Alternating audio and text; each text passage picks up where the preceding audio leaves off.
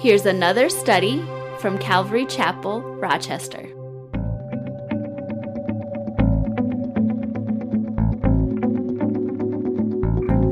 So, Malachi chapter 3, and we're going to pick it up at verse 13. It says, Your words have been harsh against me, says the Lord, yet you say, What have we spoken against you? You have said it is useless to serve God. What profit is it that we have kept his ordinance and that we have walked as mourners before the Lord of hosts? So now we call the proud blessed, for those who do wickedness are raised up. They even tempt God to go free. So the Lord here, his, his last things that he wants to say to the, to the children of Israel through the prophet Malachi, he, he says, Man, you guys have been harsh. Your words have been harsh against me. That word harsh means uh, to be strong, uh, to, be, to be courageous. It means to be overpowering. And, and really, what it means, what it, what it boils down to, we could say, is they had the audacity to complain against God. The audacity to complain against God. You know, um, one thing that I've learned uh, in ministry, and I learned it kind of rather early on, is that to be in ministry, you really have to have thick skin um, because if you don't, uh, you won't make it. Um, but you know, sometimes people, and they're not meaning to say things, but sometimes people say things that just it just it's really harsh what they say, and of course it's not their intent, but it's just the way they say, like whoa, and uh, you know, so. Um, uh, I wouldn't say that they have the audacity to say something against me, but, but really, you know, thick skin is something that you really need. So if you're ever thinking about ministry, that's one of the things you want to do is toughen up your skin. Um, but so these, these, these Israelis, these Jewish people, they were speaking harsh. They had the audacity to complain against God. In verse 14, what do they say? They said, It's useless to serve God. What profit is it that we have kept his ordinance and that we have walked as mourners before the Lord of hosts? So, what they're basically saying is hey, there's no benefit to serving God. I mean, I've been doing this for years, and it's like, what's the use? It doesn't, it, I don't see any difference. It doesn't seem to make a difference. Um, you know, as a result of feeling useless, they basically say in verse 15, so now we call the proud blessed, for those who do wickedness are raised up. They even tempt God and go free. So these, these people, they're looking around them and they're going, you know, ah, I've been serving the Lord and it's just, it hasn't changed my life at all. And so it's like, what's the use? And uh, they get to the point where they become so emboldened to complain harshly against God, they say it's useless to serve Him. And they get to the point now where they're like celebrating rebelliousness. So now we call the proud blessed. You know, um, notice that these verses, all three of these verses, contain the word we and not I. So not I think it's useless, but it's we. So what does that mean? That means that there's not one person, but there's many of them, and they're talking to one another. They're complaining amongst one another. And uh, so, but there was also another group of people that Malachi describes. And in every generation, there's this one group of people, and the Bible refers to them as the remnant the remnant. And uh, in every generation, God has reserved apart for him a group of people known as the remnant who are truly in love with Jesus.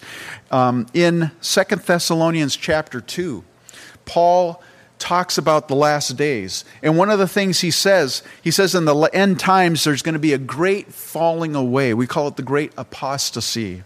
It's people who once served the Lord and lived for them they feel like these people in, in, in uh, Malachi, they feel like it's useless to serve the Lord. There's no benefit. Paul says in those days, there are going to be people that are having itching ears. They no longer want to hear the truth of God's word.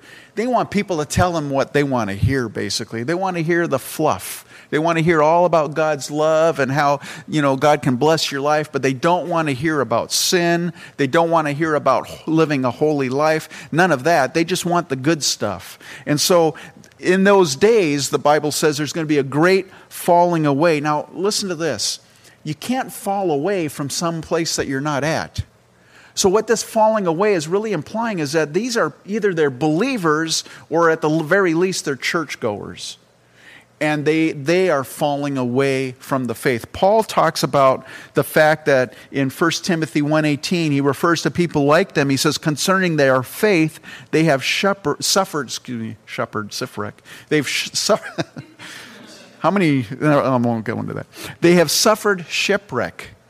Their faith has suffered shipwreck. So, in every generation, there's a remnant.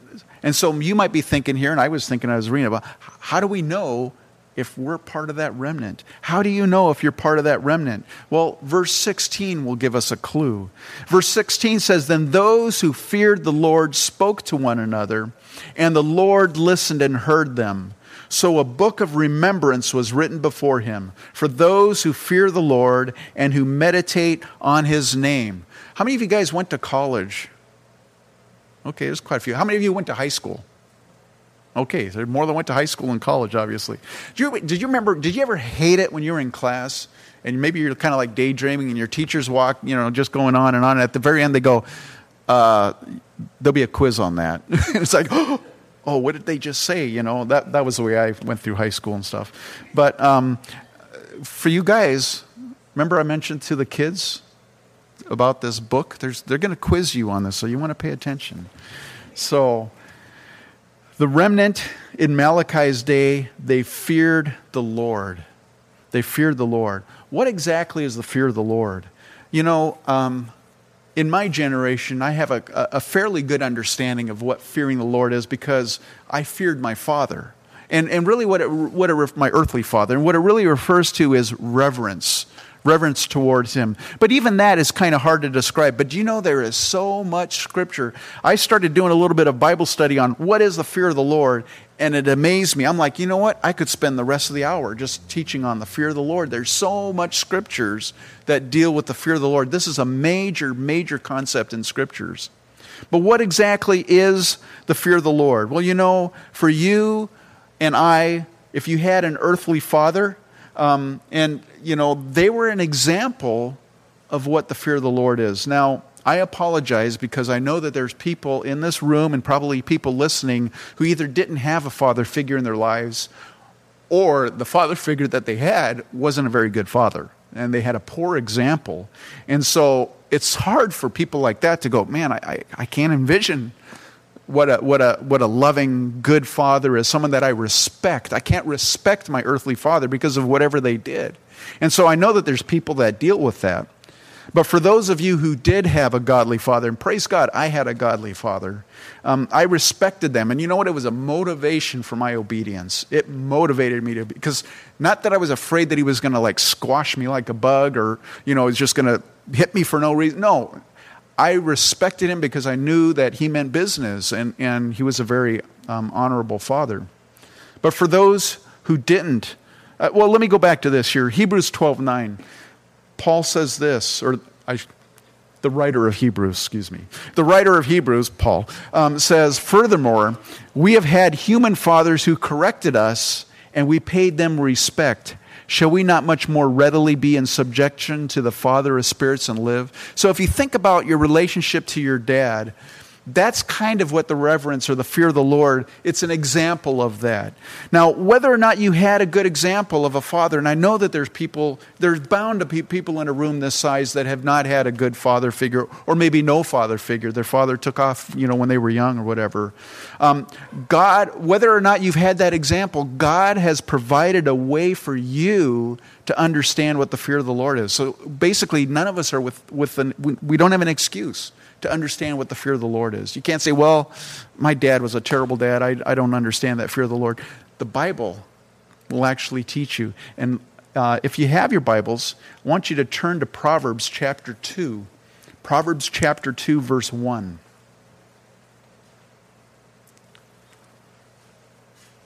It says, My son, if you receive my words and treasure my commands within you so that you incline, incline your ear to wisdom and apply your heart to understanding. Yes, if you cry out for discernment and lift up your voice for understanding, if you seek her as silver and search for her as hidden treasures, then you will understand the fear of the Lord and find the knowledge of God.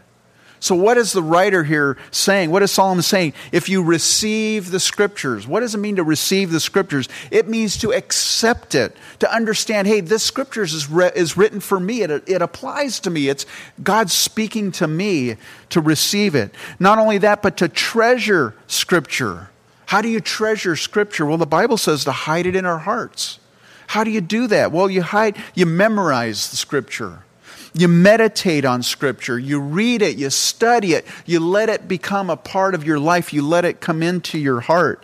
And then he says, if you incline your ear to wisdom, and, and all I can think of is inclining your ear to wisdom is basically um, allowing the Holy Spirit to speak to you through the Word of God allowing him you know there are times when it, it, it's interesting. You, you start reading scripture and all of a sudden the lord will reveal to you through the holy spirit man it's either like man i sure don't live up to that or there'll be an encouragement in it or be a, there'll be a new understanding or whatever. That's listening to the holy spirit. And so incline your ear to wisdom wisdom. Allow the holy spirit to speak to you through scripture and then apply he says apply your heart to understanding. In other words apply scripture we're told to be doers of the word and not listeners only. Because listeners, they can deceive themselves.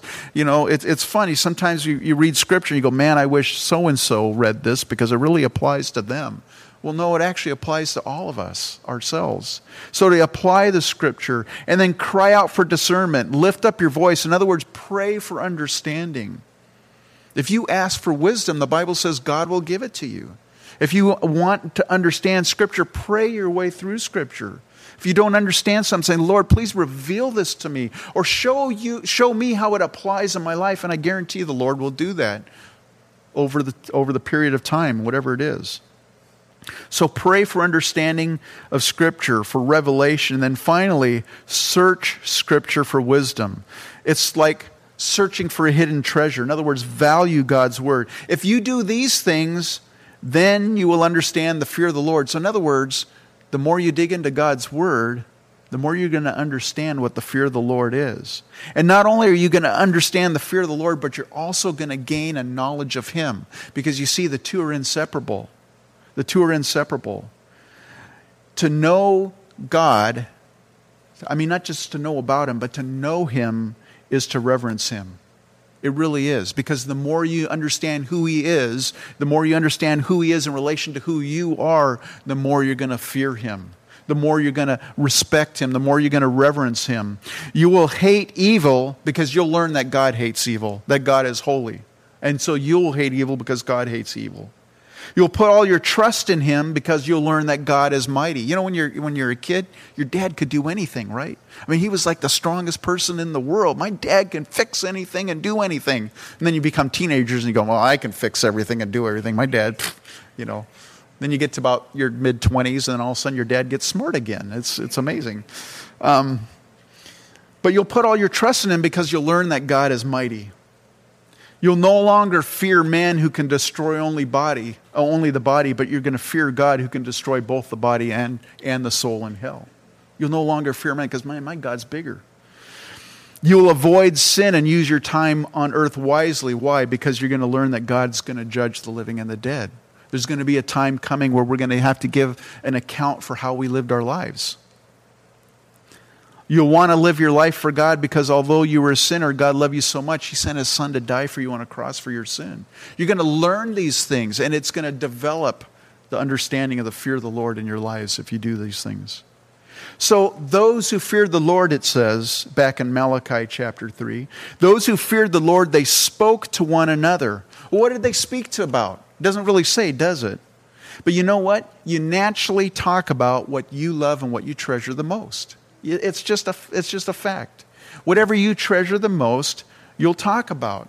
If sports is the only thing, if that's the, the main thing in your life, man, that's all you're going to talk about. If politics is the main thing in your life, that's what you'll talk about. If money, I mean, it, it basically, you know, if you stand or if you talk to a person long enough, you can kind of start to understand where they're at, where they're coming from. You know, you can understand what their, what their focus is. Now, it doesn't mean that that's the only thing you talk about, you know hey, I only talk about the Lord, you know, and so everything is, you know, you got to mention Jesus in every sentence. No, that, that's not what I'm talking about. Because, you know, I talk politics. I don't talk a whole lot of sports, but I do talk politics. I talk about different things. Yeah, but that doesn't mean that my heart is just, you know, poured into that. But there are people And it's funny, I used to work with these guys, and uh, I could tell where their hearts were because at a certain time they go, Well, it's beer 30, it's Miller time. And, you know, every conversation was talking about beer and alcohol. You know where their hearts were? Drinking, man. That, that, they just lived for partying on the weekends. That was their, that, you could tell they didn't have to say, "Well, I, you know, I really like alcohol, and I'm, I just like to get drunk." And so, no, you could tell because that's what they talked about. That's all that they focused on. And so, what did these people talk about? I guarantee they talked about the Lord. They talked about the fear of the Lord. Now, there's another thing that's no, that I think jumps out of this verse. Notice that they talked to one another. You know what that assumes? That assumes that they were in fellowship with one another that they were, they were coming together, gathering in maybe smaller groups, maybe two, maybe three, maybe a larger group like what we have this morning. They were in fellowship with one another. Psalm 119, 63 says, I am a companion of all who fear you and of those who keep your precepts. You know, who you hang out with from a day to day basis, who you spend the most of your time with, it not only says a lot about where your heart is, but it will also influence the direction that your life is going to go. The Bible says bad company corrupts good morals. I remember my mom used to say that to me. She didn't like some of my friends. And that verse was quoted over and over and over again to me. Bad company encourages good morals. Um, but it's true. It's a truth, true thing. But you know what? Good company encourages and edifies. Now I know two people, and I'm not going to name them by name. That we're going to we're to keep it really. But I know two people that just bought brand new instruments and they're going to learn how to play instruments. And one thing I said to them, I said, you know, what you guys need to do, you need to hang out with other people that can play, that are better than you, and just start hanging out and just start playing with them and practicing with them. Why? Because as you hang out with them, it's going to it's going to improve your skill. It really will. I uh, bought a mandolin one year uh, in the summertime, and, and my son, you know, Luke's a musician, my other son's musician, and we would go to these friends in Hastings and they love bluegrass music. And we would go, I think it was for a while there, we were going like every Friday night to their house. We were just hanging out. And those guys, they didn't wait for you to play. They, they just started playing and you just joined in if you could. But you know what? By the end of that summer, I'm not good, but I, I got to the point where, man, I can actually, I can actually kind of play with them. I didn't quite get the kerchunk down. There's some, some mandolin stuff that, but, you know, you, it picks you up. And so, those who feared the Lord, they spoke to one another, they, they hung out. I so encourage you to be in fellowship. Not only here on Sundays and Wednesdays, but even during the week. Get together with brothers and sisters because you'll edify, you'll encourage one another. Proverbs 27 17 says, As iron sharpens iron, so a man sharpens the countenance of his friend. So those who feared the Lord spoke to one another, it says, and the Lord listened and heard them. That word listened, it means literally to prick up the ears. Now, uh, every once in a while, we don't have. We used to have these two Labrador retrievers, um, but we don't. We haven't had them for many years. But our son has this uh, boxer, and his, the boxer's name is Eva. And every once in a while, he'll call us and say, Hey, can you watch my dog? I got to go do this. And we're like, Yeah, okay. Well, it's a really a skittish dog. And it cracks me up because when it's in our house, it sits there and all of a sudden it's like, and I'm like, what is he hearing? I mean, I don't hear anything. And he's like, you know, I'm like, wow, that dog's possessed or something. It's just weird, you know. It's like, is there somebody standing next to me or something? The dog, he just pricks up his ears at the slightest thing. Have you ever been in a crowd of people? and you're within earshot and you kind of hear a muffled conversation and all of a sudden you hear your name all of a sudden you realize they're talking about me right it's like you go like you know you're like I wonder what they're saying maybe i'm the only one that does that. Um, well that's what this word refers to. It's like these people are talking about the lord and the lord's like and he's like paying attention because that word heard means says the lord listened and he heard them. The word heard means to listen attentively. So, in other words, the Lord pays careful attention when his people speak to one another about him. When you're in a Bible study fellowship or you're encouraging another brother or sister and you're, you're talking about the Lord, man, the Lord's listening. It's like, hey, they're talking about me again. And not only that, it says, so a book of remembrance, quiz time, remember that word. A book of remembrance was written before him for those who feared the Lord and who meditate on his name. Now, it's interesting. There are a few different times when books are mentioned in scriptures regard, regarding your and my life. The first time it's, that I've come across that it's mentioned is in Daniel chapter 7, verse 10. Daniel 7, verse 10. Daniel, he's speaking about, he has this vision, and he says, A fiery stream issued and came forth before him, from before him. A thousand thousands ministered to him. He's talking about God in heaven. Ten thousand times ten thousand stood before him. The court was seated, and the books were opened. Books, plural. Revelation 20, verse 12. It says, and I saw the dead, small and great, standing before God, and books were opened. And another book was opened, which is the book of life. And the dead were judged according to their works by the things which were written in the books. I don't know if you caught that, but I asked, I asked the kids up here if they knew about that book, and someone mentioned the book of life, because that's the book we always heard about, right? We always know about. Well, there's these other books, evidently, plural. You know, there's another mention of a book in the Bible. In Psalms 139 16, it says, Your eyes saw my substance being yet un- unformed, and in your book they all were written, the days fashioned for me, when as yet there were none of them. Can you if, just think about that? There's a book written that has every one of your days listed in there. That, that, that just blows my mind. Uh, wouldn't you like to see that book? I, I, I thought about that. Would I really, I really like to see that book? You know, I probably wouldn't. Because if I saw that, hey, I've got, you know, 5,000 more days to live, you know what, you know what my nature would be? Guess I'll take it easy. And on 4,999th day, that's when I'm going to get serious, you know, and I'll start, you know. No. We never, none of us know what the, how many days we have, but the Bible says they're all recorded. Each one of our days are numbered. In fact, I think it was David that said, Teach me to number my days, so that, you know, give me a heart of wisdom to live my life as you intend it. I'm paraphrasing very heavily, but that's basically what David was saying. So, this book of remembrance was written before the Lord for those who fear him and those who meditate on his name. Verse 17 They shall be mine, says the Lord of hosts on the day that I make them my jewels, and I will spare them as a man spares his own son, his own son who serves him. That word jewels is the word, it can either mean peculiar or special treasure, and it's used only a handful of times in Scripture. The very first time it's used is in Exodus 19, verse 5 and 6. The Lord God is speaking through Moses to the children of Israel.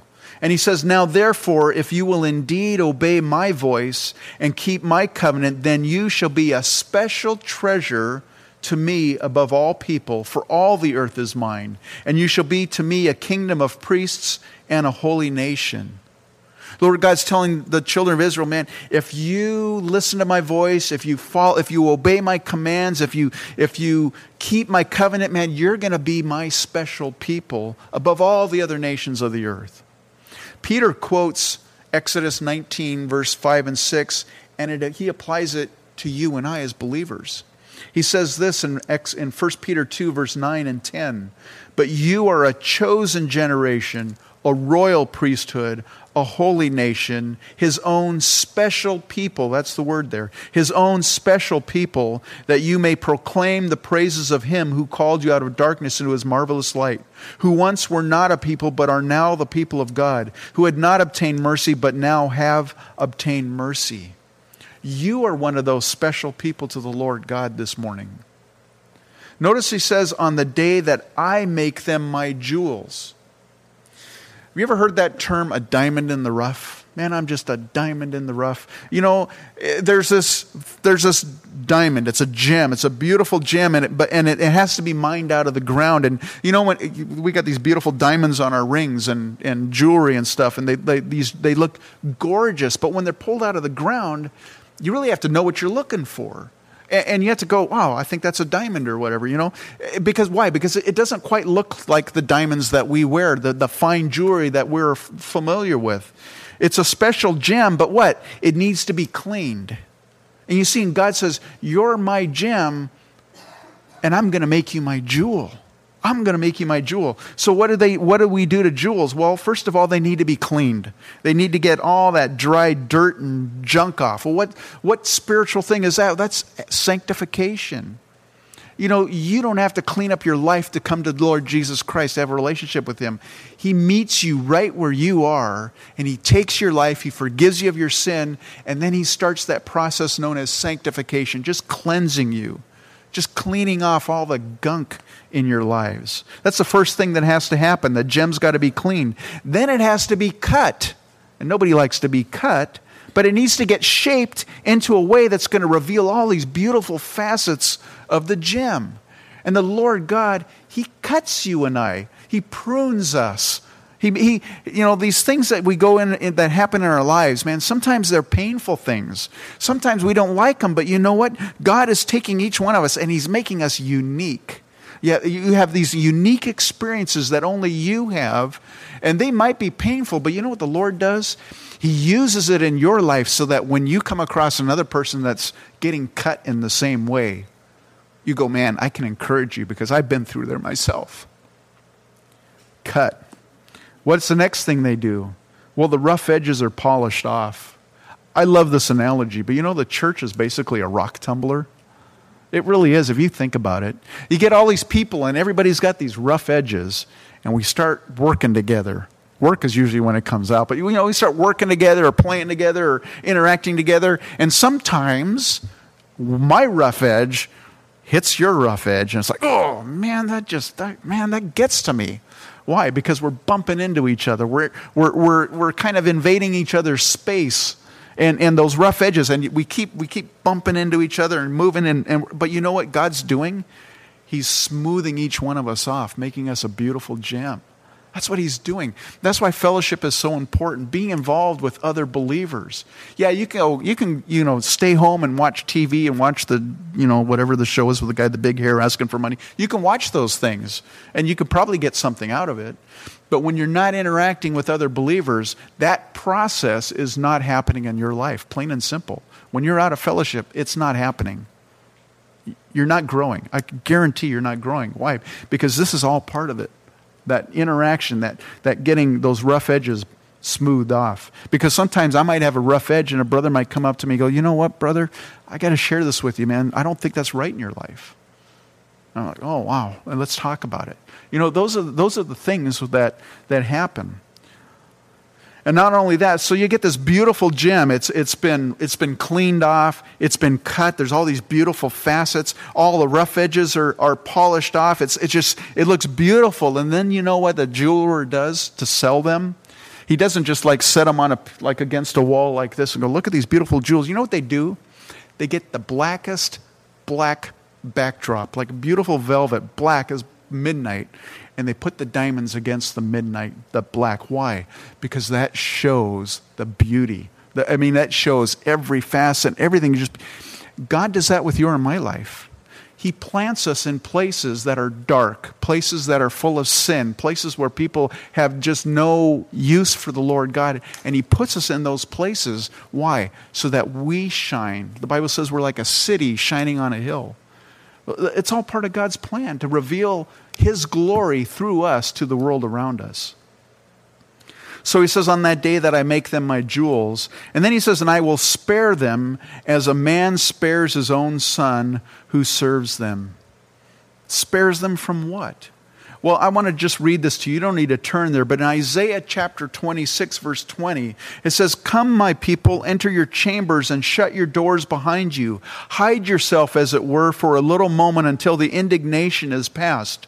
For behold, the Lord comes out of his place to punish the inhabitants of the earth for their iniquity. The earth will also disclose her blood and will no more cover her slain. This is a prophecy in Isaiah referring to the last days. And I be- believe it's referring to the Great Tribulation, when the Jewish nation is going to be protected by the Lord God from his wrath that's being poured out against the Christ rejecting world. But it's not just them. To the church of Philadelphia, which I believe is a, is a, a, a picture of the New Testament church in our day and age, the, that, that remnant that, that just loves the Lord, that fears the Lord God. Revelation 3:10 says, "But because you have kept my command to persevere, I also will keep you from the hour of trial which will come upon the whole world to test those who dwell on the earth." The Lord God is going to spare you and I that remnant from his wrath. And I believe that's speaking about the rapture of the church that's going to occur at the start of the Great Tribulation. It says, He will spare them as a man spares his own son. Now, you fathers can relate to the intense love that's being spoken about. If your son was in danger of losing their life, I, you know, and it's not just fathers and, and, sons. This week I heard about this woman. I was sharing this with Teresa. There was this lady, and she was uh, somewhere in Colorado, and she was on a houseboat, and her two year old son fell off the houseboat. She dove in the water, and she, I, it sounded like she was floating on her back, and she put her two year old son on her chest and kept him above the, above the water, but she ended up drowning. And they, said it was like it was a miracle that, you know, he didn't drown as well, but she drowned saving her son, just floating on the water. Well, it turns out neither of them had life jackets on, and that's an important thing. Coast Guard guy, you can wear your life jackets. But, um, but, but you understand that intense. If one of your children fell off into the water, man, you would, you would risk your life. You do, your life would mean nothing to you. You dive in there to save your child. This is what he's talking about is a man spares his own son. Listen to this. God would do the same thing for his son, and yet he loved you and I even more than that. His love is even deeper than that because he allowed his son to die in order for you and I to live. I mean, you think my love, man, I, I would dive in the water from I would die for my son. God says, I'll let my son die for you. And that's that much more greater profoundly greater love that he has for each one of us.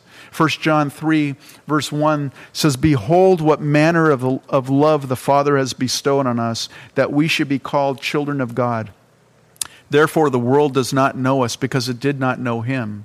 Beloved, now we are children of God, and it has not yet been revealed what we shall be, but we know that when He is revealed, we shall be like Him, for we shall see Him as He is. And everyone who has this hope in Him purifies himself just as He is pure.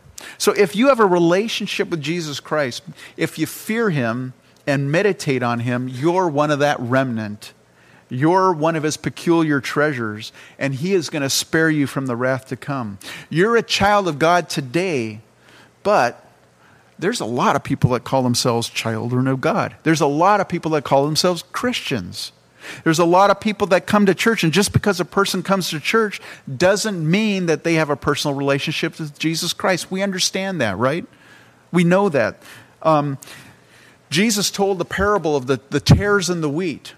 And, he's, he, there's about this farmer that, that planted this wheat, and, and in the nighttime, the enemy planted these tares. And the tares, at, when they're young, when they're just growing up, they, they don't look any different than the wheat. And so the, the, the workers are to the master of the field, the owner of the field, shall we pull up the, the tares? And he goes, no, no, no, no.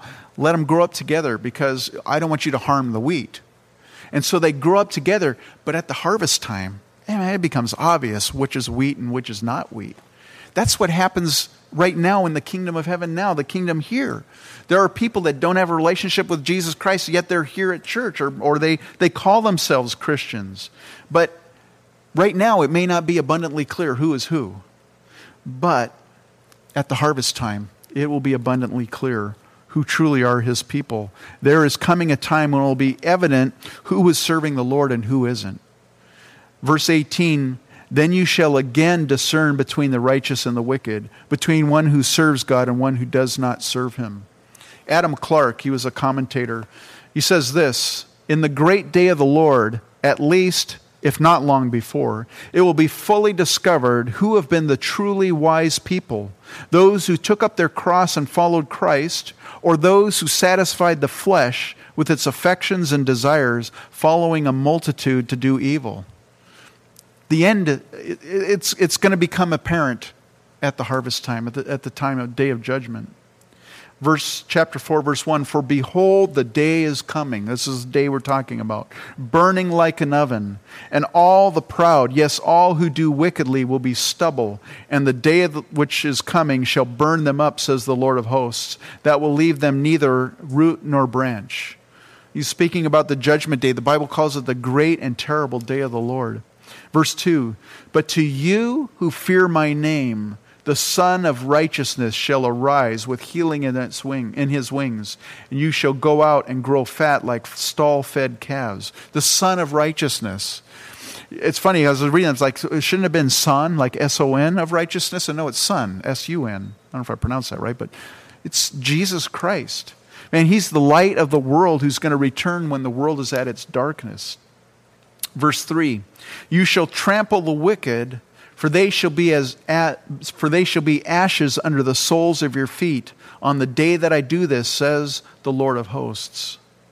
So chapter 4 is kind of an answer to chapter 3 remember when the people saying it's useless to serve the god? What to serve god? What benefit is there in it? God's answer to those who said that in chapter 3 is is there's coming a day when it'll become abundantly clear just how useful it was to live your life for God, how profitable it was for you to keep His ordinances. It's, it, you'll, it'll, it'll be abundantly clear at that time. And so, what are they told to do? Verse 4 Remember the law of Moses, my servant, which I commanded him in Horeb for all Israel, with the statutes and judgments. Remember God's word. Remember his commandments. Remember his statutes, his judgments. Again, getting back into the word of God in the last days there's there's going to be and, and we're I think we're even seeing it a, a, a, turning away a falling away from God's word. People just want to hear nice things. They don't want to hear all the things. Um, and so, what are we to do, man? We're to remember God's word. We're to meditate on it. We're to study it. We're to speak to one another about God's word. We're, the fear of the Lord, all these things. Verse 5 Behold, I send you Elijah the prophet before the coming of the great and dreadful day of the Lord. And he will turn the hearts of the fathers to the children, and the hearts of the children to their fathers, lest I come and strike the earth with a curse. Now, many people thought that John the Baptist was Elijah back when he came. And Elijah did, in fact, come in the power and in the spirit of Elijah. But even he said, Hey, I'm not Elijah. I'm not Elijah. Before the coming of the great and dreadful day of the Lord, before that judgment day, God is going to send the prophet to uh, Elijah to the earth. And, and obviously, that has not been fulfilled yet. Who was Elijah? Well, he was one of the great Old Testament prophets. He was one that didn't die. He did not experience death, but he was taken up into heaven.